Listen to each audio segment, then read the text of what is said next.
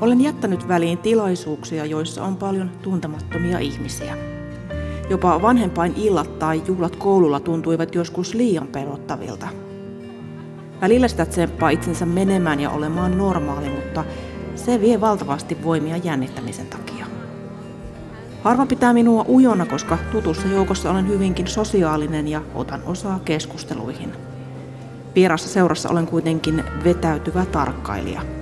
Kun sanon jotain, tuntuu heti, että sanoin jotain outoa. Usein korjaan outoutta toisella oudolla lauseella. Tai sitten turvaudun huumoriin, joka voi olla tosi mustaa tai raakaa itseäni kohtaan.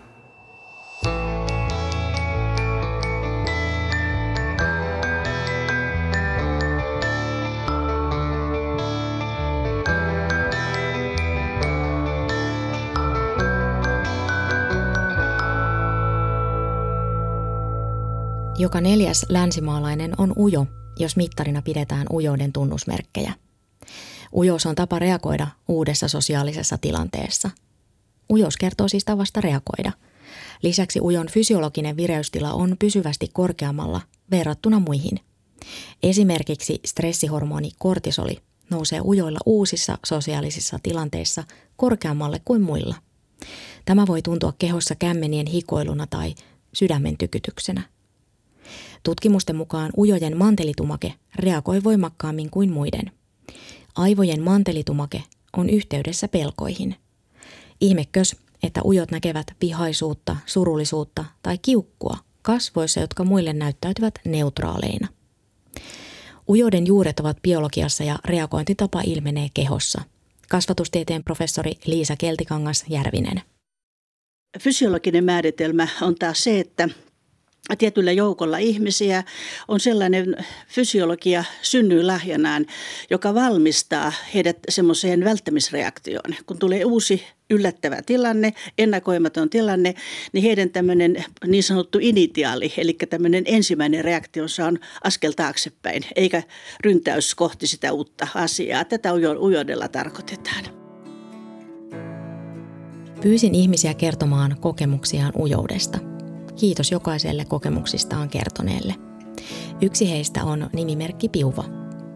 Hän kertoo valitsevansa mieluummin hyvän kirjan ja sohvan nurkan monien sosiaalisuutta vaativien tilaisuuksien sijaan. Olen aina kokenut olevani ujo. Jännitän hurjasti esimerkiksi esiintymisiä ja suhtaudun varautuneesti ja varovaisesti uusiin tilanteisiin. Yhden koulutuksen yhteydessä puhuttiin paljon tällaisista asioista ja jouduttiin ryhmän edessä epämukavuusalueelle. Silloin ryhmän vetäjä kommentoi, että hänen mielestään en ole ujo, vaan päinvastoin melko rohkea ja avoin kaikelle uudelle. Tuo kokemus on vaikuttanut aivan hurjasti omakuvaani ja jopa itsetuntooni. Olen pohtinut paljon sitä, kuinka paljon itse lokeroimme itseämme. Määrittelemme itseämme tavoilla, jotka kenties jossakin vaiheessa saattavat pitää paikkansa – mutta jotka voivat myös aiheuttaa tietynlaista käytöstä. Nykyään huomaan tilanteet, joissa en ole ujo.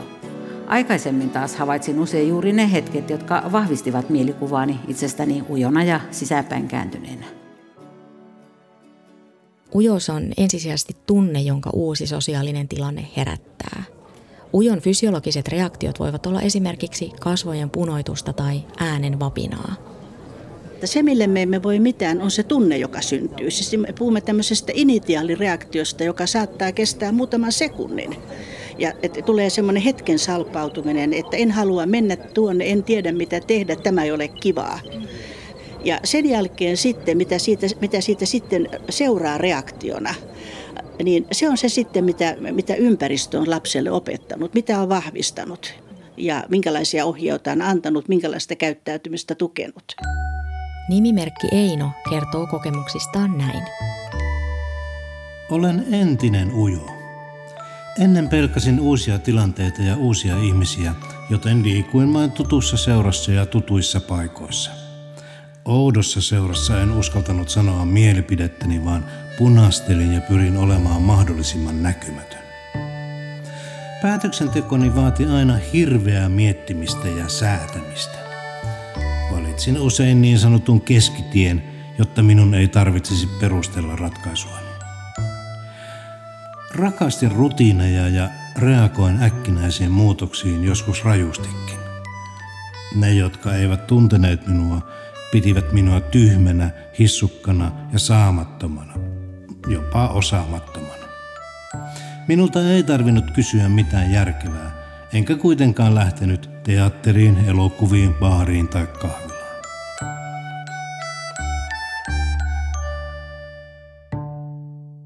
Minkälaista virheellistä ää, tietoa ja väärinymmärrystä ujouteen ja introversioon esimerkiksi liittyy? Ensimmäinen, tietysti, ensimmäinen on tietysti se, että että kun me annetaan kuvauksia, minkälainen on introversio tai minkä, ja, ja mitä on ujous, niin ei tyydytä siihen ujous-sanaan ja siihen termiin, vaan lähdetään niputtamaan näitä.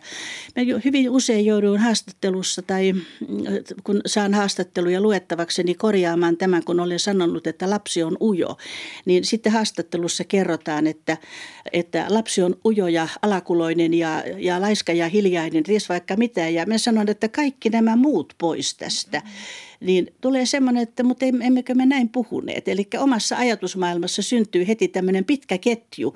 Epämiellyttäviä, epämiellyttäviä määreitä. Ihan niin kuin tämä Amerikassa tämä joku aika sitten tehty gallup, että minkälaisia ovat ujot ihmiset, lihavia, laiskuja, tyhmiä, oli se, oli se heidän vastauksensa. Tämä, että me lähdemme ketjuttamaan asioita, jotka eivät, eivät siihen liity. Ujon fyysiset reaktiot ovat uusissa sosiaalisissa tilanteissa voimakkaammat kuin muiden – sydämen tykytys tai muut kehon tuntemukset voivat tuntua niin epämiellyttäviltä, että ihminen alkaa vältellä uusia sosiaalisia tilanteita. Siis nimenomaan uusia. Ujo voi varsin hyvin olla sosiaalisesti taitava ja puhelias tutuissa ympyröissä. Välttelyn kautta ujo voi saada turvallisen olon, mutta toisaalta välttely estää oppimisen ja myönteisten kokemusten syntymisen. Juuri näin tapahtuu jos ei siihen kasvattaja anna toisenlaista tukea. Se on niin semmoinen helposti tapahtuva luontainen malli, että ensiksi, ensiksi ihminen kokee tilanteet vaikeina ja sitten hän ei ole saanut sitten niin kuin lapsena tukea. On esimerkiksi esimerkiksi on annettu hänen jäädä ihan kokonaan kaikesta syrjään, todettu vaan, että hän on tällainen, tai sitten on lähdetty vaatimaan. Että se ainoa tuki on ollut se, että onko teillä kaikki noin ujoja, kissako kielen vei, eikö sinusta ole mihinkään, mutta ei ole kerrottu. On luotu vaan semmoinen huonon lapsen minäkuva, mutta ei ole kerrottu sitten, mitä lapsi voisi tehdä. Niin tästä, tästä usein tästä epävarmuudesta on sitten seurauksena se, että lapsi lähtee välttämään tilanteita ja sitten, sitten kun hän ei niitä opi niitä tilanteita niiden kanssa toimimaan, eikä saa sitä semmoista mielihyvän tunnetta sosiaalisesta vuorovaikutuksesta, niin silloin helposti sitten aikuisena se ensimmäinen toimintamalli sosiaalisen, sen, sosiaalisen tietynlaisen säikähdyksen kanssa on aina se, että tilanteita vältetään ja mitä pitemmälle se pääsee, niin sitä enemmän tilanteita vältetään. Että tämä, tämä mekanismi juuri, juuri ujoudessa tapahtuu ja sen takia sen katkaiseminen olisi aika tärkeää. Nimimerkki Hanna on omien sanojensa mukaan maailman ujoin lentoimäntä. Samanlaisina toistuvat työtilanteet kuitenkin auttavat, joten Hanna vaikuttaa monissa tilanteissa rohkeammalta kuin onkaan. Hanna on tehnyt töitä ujoutensa kanssa koko ikänsä. Hän on hakeutunut töihin ja harrastuksiin, joissa on oltava sosiaalinen. Hanna kertoo viihtyvänsä useimpien ihmisten seurassa. Itseään hiljaisempien kanssa Hanna hallitsee keskustelun kulkua. Hanna päättää viestinsä näin. Toivon, että vuosien myötä tulen yhä enemmän sinuiksi itseni kanssa ja ujous vähenee. En pidä ujoutta millään tapaa positiivisena ominaisuutena. Tutkijatkaan eivät ole kyenneet suhtautumaan ujouteen neutraalina ilmiönä tutkimuksissa ujoudella oli niin negatiivinen stigma, että ujoutta ei tutkittu oikeastaan ujoutena, vaan sitä tutkittiin tämmöinen kuin sosiaalinen fobia, sosiaalinen ahdistus, tämmöisen asioiden alla, jotka, jotka kuitenkin ovat ihan eri asia kuin ujous. Ei ujous ole vielä sosiaalinen fobia. Se saattaa johtaa, mutta se ei ole sosiaalinen fobia. Elämme hyvin yksilökeskeistä aikaa. Tästä syystä myös eri temperamentteja ja persoonallisuuden piirteitä – arvotetaan eri tavalla kuin aiemmin. kun me lähdemme puhumaan yksilöistä, niin me puhumme silloin persoonallisuudesta ja temperamentista. Me emme enää puhu silloin yleisistä käyttäytymissäännöistä. Ja sen mukana on tullut sitten myöskin tämä, että jotkut persoonallisuudet ovat parempia kuin toiset. Tämä nyt on sitten tuottanut erilaisia kuplia yhteiskuntaan, koska tämä arvoasetelmat, arvostukset ovat hyvin voimakkaita ja ne ovat kuitenkin tämmöisiä hetkellisiä kulttuurin tuotteita, jotka eivät pohjaa mihinkään, jotka voivat vaihtua aika nopeastikin. Että tällä hetkellä ujous on ellei nyt vamma, niin ei nyt kuitenkaan hyvekkään, eikä meidän tarvitse mennä kovin kauas taaksepäin, kun se oli hyve ja nosti lapsen arvosanaa ja antoi arvion, että hän on miellyttävä ja hyväkäytöksinen. Ja se, mitä, mitä me tällä hetkellä arvostamme, voimakasta ekstroversiota, ulospäin suuntautuneisuutta, niin siinähän on hyvin paljon piirteitä, jotka, joita vielä silloin, kun itse aloitin opiskelun, niin pidettiin narsismin, häiriötyneen narsismin piirteinä. Että nämä muutokset tässä näissä yhteiskunnan arvostuksissa ovat nopeita ja voimakkaita ja nimenomaan vailla semmoista tieteellistä evidenssiä, että miksi näin olisi. Nimimerkki Heli on jättänyt väliin tilaisuuksia, joissa on tuntemattomia ihmisiä. Ujous ei ole kovin arvostettua nykyyhteiskunnassa. Välillä meitä ujoja pidetään ylpeinä ja itseriittoisina, vaikka kyse on pelosta osallistua ja mennä mukaan. Ujot on usein helppo jättää ulkopuolelle. Toisaalta tajuan, että kukaan ei jaksa koko ajan tsempata toista ja vetää perässään kuin raskasta rekeä. Ujolle ei voi sanoa, että ota nyt itseäsi niskasta kiinni ja mene vaan mukaan. Tarvitsen aikaa tutustua uusiin ihmisiin ja tilanteisiin. Varsinkin lapsena minusta tuntui, että mitä enemmän tuputettiin eteenpäin, sitä enemmän teki mieli vetäytyä omiin oloihinsa. Ujoudesta tehtiin oikein iso asia. Joskus en uskaltanut mennä uudelle kaverille kylään. Istuin pitkään portailla, mutta en soittanut ovikelloa. Ajattelin, että pääsen sisään, jos joku sattuu tulemaan. Mutta ketään ei tullut, joten menin kotiin ja sanoin, ettei kaveri ollutkaan kotona.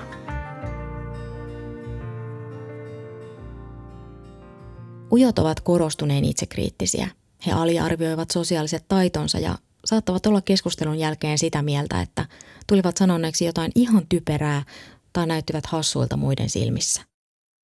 Monet ihmiset saattaa tulkita sitten ujon ihmisen käyttäytymistä väärin ja minkälaisia ne virheelliset tulkinnat sitten saattaa olla – Sosiaalisessa tilanteessa tulkitaan useinkin ujon ihmisen käyttäytymistä väärin ja ujo ihminen saatetaan nähdä töykeänä ja epäystävällisenä.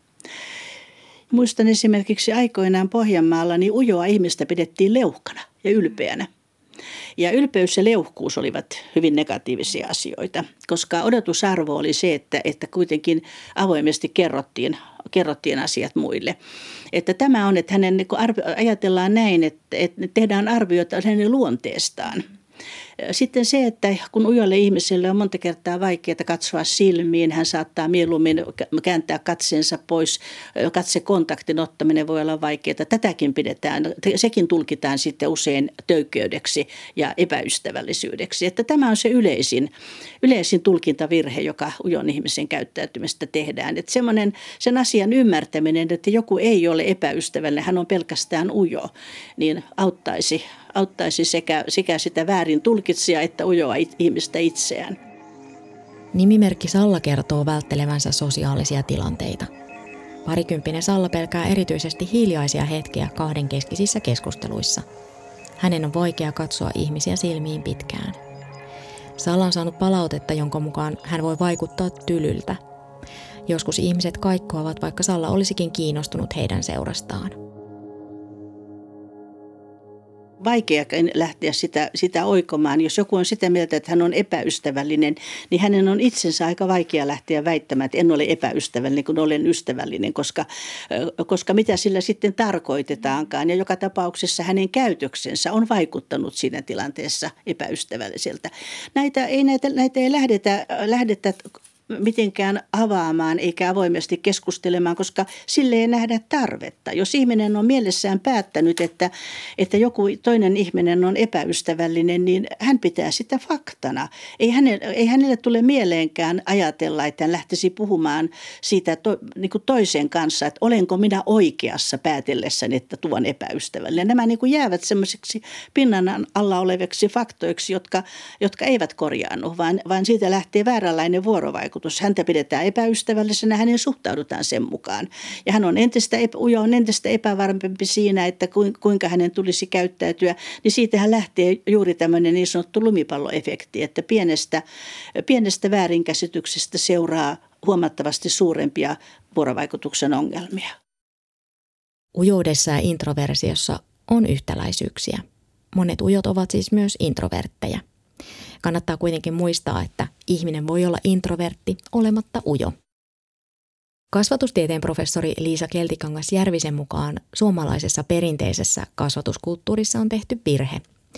Ujolle lapselle on rakennettu kielteistä minäkuvaa huomauttelemalla, esittämällä vaatimuksia, että pitäisi mennä joukkoon, miksi et mene joukkoon, katso kun muilla on kivaa, mutta ei kerrota, miten sinne joukkoon mennään eikä tuetaan sitä. Ilmoitetaan vaan semmoinen vaatimus ja siihen sitten lisätään tämä huonommuuden tunne. Ja lapsi, joka ei tiedä yhtään, mitä se on se ujous, koska hän on aina sellainen ollut, mutta, mutta hän alkaa ymmärtää, että se on jotain negatiivista. Lapselle ei tule tarjota ujoutta osaksi hänen minäkuvaansa, vaan tukea pientäkin rohkeutta. Nimimerkki Janna on ollut koko ikänsä ujo.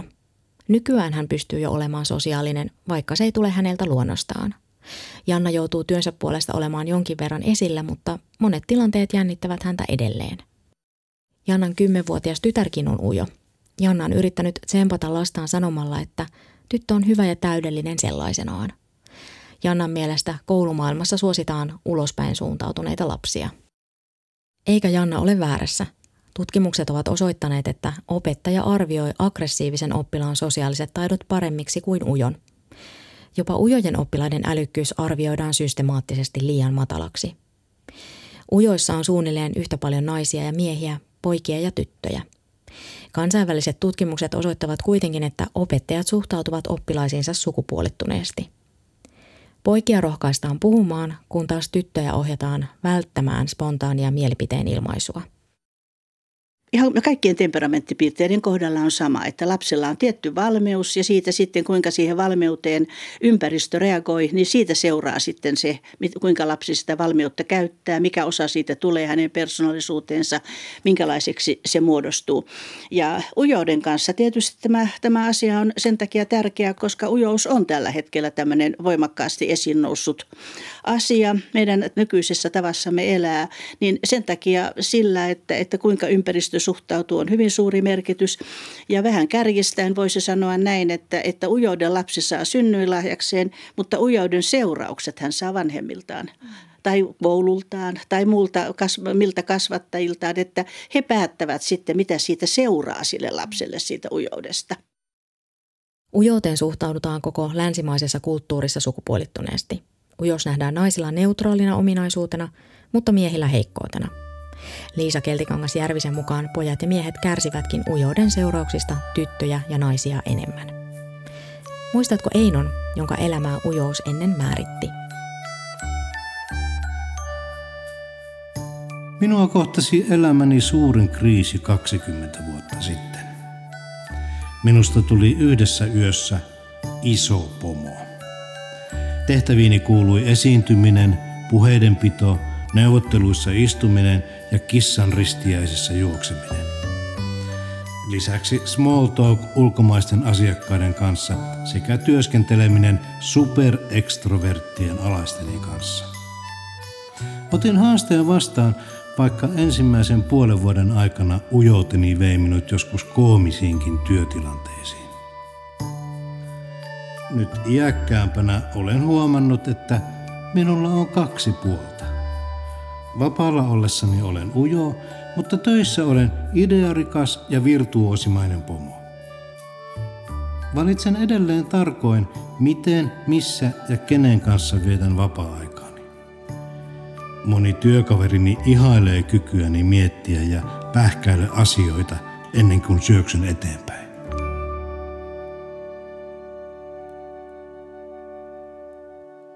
Ihminen tosiaan kykenee peittämään sekä introversion että ekstroversion, jos kulttuuri sitä edellyttää. Sosiaalisissa tilanteissa me pyrimme mukauttamaan käyttäytymistämme odotuksiin. Liiallinen mukautuminen voi kuitenkin aiheuttaa stressiä. Professori Keltikangas Järvisen mukaan me tarvitsemme tietoa eri temperamenteista ujoudessa ja, ja varautuneisuudessa ja introversiossa siinä ei ole mitään semmoista, mikä täytyisi hyväksyä. Ja jo tämä kysymys sisältää semmoisen asetelman, että joillakin ihmisillä on parempi persoonallisuus. Mm. Ja sitten he ovat niin laaja sydämisiä, että he oppivat hyväksymään näitä huonompiakin persoonia. Ja, ja, ja se johtaa vaan semmoiseen hymistelyyn ja, ja juhlapuheeseen ja varsinainen muutos tapahtuu silloin, kun ymmärretään se asia, että, että ei ole mitään tarvetta hyväksyä, vaan, vaan näihin, niihin asioihin liittyy näitä hyviä ja näitä huonoja puolia. Ja introversioon liittyy, ekstroversioon liittyy näitä hyviä ja näitä huonoja puolia.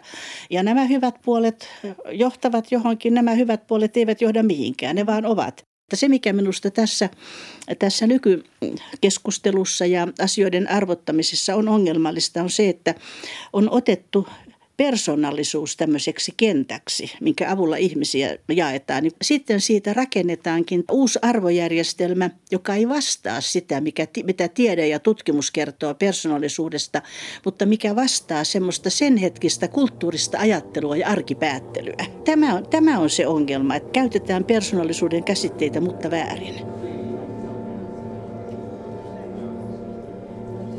Introversio ja ekstroversio ovat temperamenttipiirteitä, tapoja reagoida ja toimia. Niiden perusteella saatetaan kuitenkin tehdä yksioikoisia tulkintoja vaikkapa ihmisen älykkyydestä. Ujoissa sosiaalisuus tai vaikka älykkyys eivät kuitenkaan sulje toisiaan pois. Ihminen voi olla yhtä aikaa ujo, sosiaalinen ja älykäs mikä se hyvä tyyppi on, koska hyvä tyyppihän on yleensä se, jolla on samanlainen per, temperamenttirakenne kuin puhujalla. Ne ovat meidän mielestämme hyviä tyyppejä. Että jos, jos äänessä on introvertti, niin se on introvertti. Jos äänessä on ekstrovertti, niin se on ekstrovertti. Ja, ja todennäköisesti silloin, kun näitä rekrytointi-ilmoituksia laaditaan ja rekrytoijia etsitään, niin haetaan ekstroverttia, koska yleensä firmat eivät laita introverttia rekrytoimaan uusia työntekijöitä. Minkä takia näin? Se on tämä arvomaailma. Ekstrovertit on parempia. Niin. Ja ekstrovertti valitsee uusia ekstrovertteja ja työpaikalle tulee semmoinen ekstrovertin toimintakulttuuri, joka saattaa olla itse sen työnteon kannalta jopa, jopa tehokkuutta laskeva. Heli on jättänyt menemättä tilaisuuksiin, joissa on tuntemattomia ihmisiä. Välillä on päiviä, joina tuntuu, että voisi valloittaa koko maailman. Sitten realiteetit taas iskee ja oma koti on se koko maailma. Onneksi minulla on sosiaalisia ja rohkeita ystäviä, joiden peesissä voin mennä. Välillä ystävätkin ärsyttää, koska he uskaltaa olla omia itseään, missä vaan ja kenen kanssa vaan. Eli kateus iskee välillä. Mietin, miksi en voi olla samanlainen. Jotenkin tunnen ylpeyttä siitä, että kumpikaan tyttäristäni ei ole ujo. Olen osannut kasvattaa tytöt reippaiksi ja rohkeiksi. Eivät ole jääneet tällaisiksi nyhväreiksi, kuten äitinsä. Eikä tyttärieni tunnu nykyään paljon haittaavan, että olin osasta tapahtumia pois. He muistavat varsinkin ne kerrat, kun olin paikalla. Itse kyllä muistan edelleenkin ne, joihin en uskaltanut mennä. Mutta onko ujous kuitenkaan kasvatuksesta kiinni? Onko se kuitenkin synnynnäinen ominaisuus, temperamentti.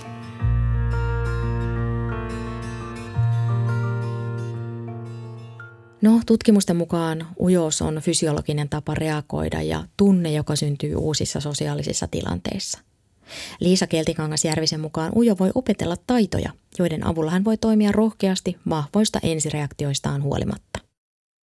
Et vältä yhtään sosiaalista tilannetta, johon sinut kutsutaan, vaan lähdet aina mukaan riippumatta siitä, tuntuuko se kiinnostavalta ja haluatko.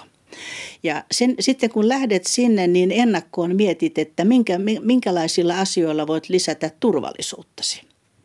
Mietit sen, että, että nämä vaatteet tuntuvat minusta mukavilta. Olen kotona näissä, näissä vaatteissa. En varmasti myöhästy, etten tule viimeisenä paikalle, etten aiheuta semmoista jo säikähtymissalpaantumista valmiiksi itselleni, josta en pääsekään yli. Otan jonkun hyvän ystävän mukaan, tulen yhtä aikaa hänen kanssaan ja vähän hänen vanavedessään. Ensiksi vain kuuntelen, mitä muut puhuvat. Seuraavaksi jo päätän sitten sanoa jotain asioita, vaikkapa jo kotona mietin, että mitä sanon. Nimimerkki Ujo Introvertti on kriittinen omia sanomisiaan kohtaan. Pahin tilanne voi syntyä palaverissa, jossa ei ole ehtinyt jäsentää ajatuksiaan ja joku kysyy mielipidettä. Ujo introvertti on alkanut pelätä tuollaisia hetkiä jo etukäteen. Siksi palavereissa on entistäkin vaikeampaa sanoa mitään. Kaksi tämmöistä asiaa. Ensimmäinen on se, että että kuuntelepa kerran muiden ihmisten small talkia, onko se niin kovin älykästä. Jolloin, koska ujon ihmisen ongelma on juuri se, että, että hän on niin kriittinen itseään kohtaan. Hän koko ajan miettii, että, että kuinka hän, että osasiko hän ja mitä mieltä muut nyt sitten olivat ja vaikuttiko hän järkevältä. Niin sen sijaan, että hän miettii, oliko se, mitä hän sanoi järkevää, niin hän seuraa ympärille, että se on loppujen lopuksi aika joutavan päivästä, miten muuta ihmiset ympärillä ympärillä sanovat. Ja, ja tätä kautta tästä äärimmäisestä itsekritiikistä ja siitä oman itsensä niin kuin kriittisestä tarkkailusta päästä eroon.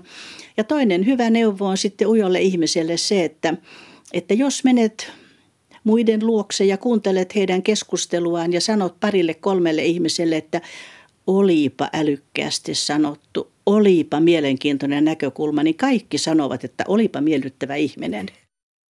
Nimimerkki Maija jännittää ja häpeää ujoteen liittyvää punasteluaan. Hän tajusi ujotensa vasta 33-vuotiaana ystävän kommentin perusteella.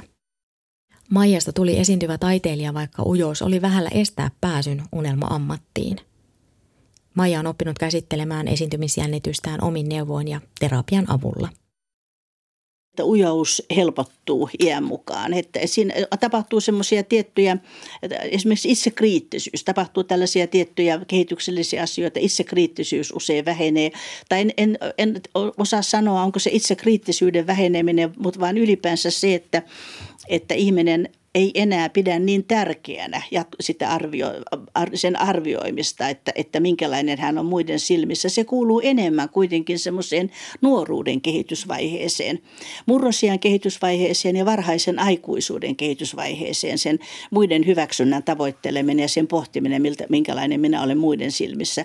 Ja tämä esimerkiksi auttaa, auttaa sitten niin ujouden väipymistä. Ja toinen asia on tietenkin sitten se, että että Ujo saa entistä, saa sitten enemmän äh, kokemusta ja saa semmoisia käyttäytymismalleja, joiden kanssa hän, hän sitten osaa toimia. Että, että meillähän on ihmisiä, jo, on aika tavallista oikeastaan, että ihminen kertoo, että olin lapsena Ujo, mutta se hävisi.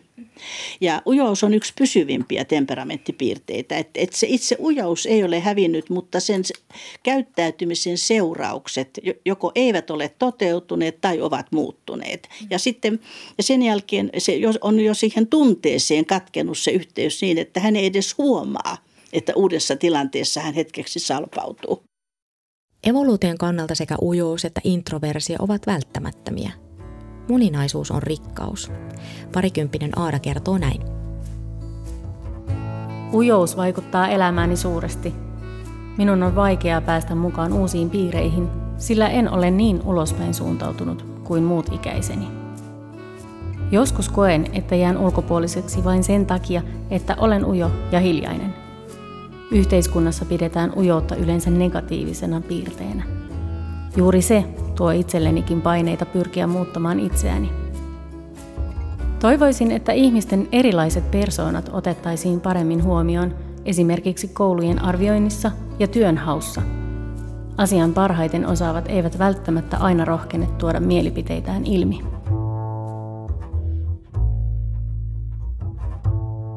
Minä olen Satu Kivelä. Kiitos, että kuuntelit. Mitä ajatuksia ohjelma herätti? Lähetä palautetta havaintoja.ihmisestä at yle.fi.